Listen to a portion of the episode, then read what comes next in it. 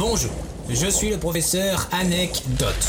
Une équipe de chercheurs surentraînés calcule toutes les semaines les sujets de discussion les plus probables dont vous serez amené à discuter. Afin de vous la péter, nous vous proposons une anecdote en lien avec ce sujet. Sur ce, bonne chance.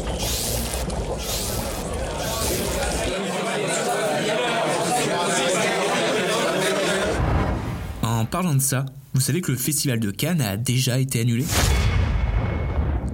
Le célèbre festival azuréen qui aurait dû se dérouler jusqu'au 23 mai est annulé et prive donc de voyage Lee qui était censé être le président du jury cette année ou de grandes stars comme Adam Driver ou Tom Cruise. Mais plus que cela, cette annulation est une véritable vitrine de ce que représente cette crise pour le cinéma, où des salles vides commencent à prendre la poussière et où des films attendent leur public qui ne peut venir. À l'heure où on troque nos smokings pour des masques et nos nœuds papillons pour des gants, c'est un tapis rouge qui est aussi au chômage.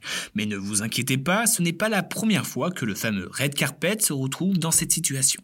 En effet, dès la première édition en 1939, le festival de Cannes a connu un petit aléa qui empêcha le déroulement du festival.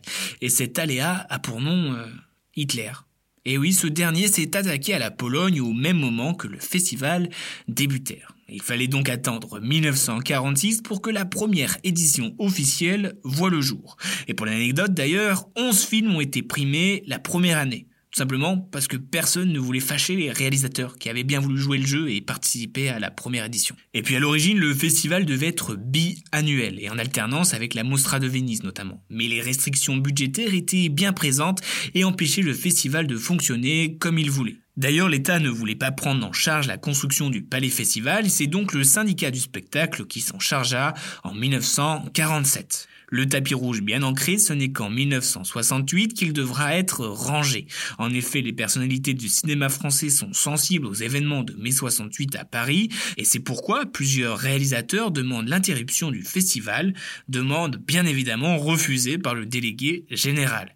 Et d'ailleurs, lors de la projection du film Peppermint frappé de Carlos Saura le 18 mai, les contestataires parmi lesquels on compte Truffaut, Claude Berry, Godard ou encore Sora lui-même seraient allés jusqu'à s'accrocher au rideau de la salle pour empêcher la projection du film. Bon, et suite à cela, le conseil d'administration du festival décide finalement de clore cette édition et donc aucun prix n'ont été décernés. Mais cela n'a pas empêché le festival à continuer de vivre dans les années d'après, et à bien vivre.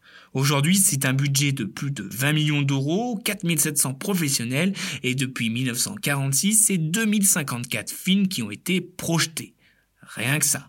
C'est d'ailleurs Les Enchaînés d'Alfred Hitchcock qui fut le premier film projeté. C'est donc une année de repos pour ce tapis qui reviendra encore plus fort et sera prêt à accueillir les pas des stars sur ses 24 marches. Et je voudrais finir ce podcast comme un The à la fin d'un film par cette phrase du sociologue Edgar Morin. Tous les ans, au Festival de Cannes, les vedettes impalpables sortent de la pellicule et s'offrent au regard des mortels. Bien joué, trou de. Merci, sœur.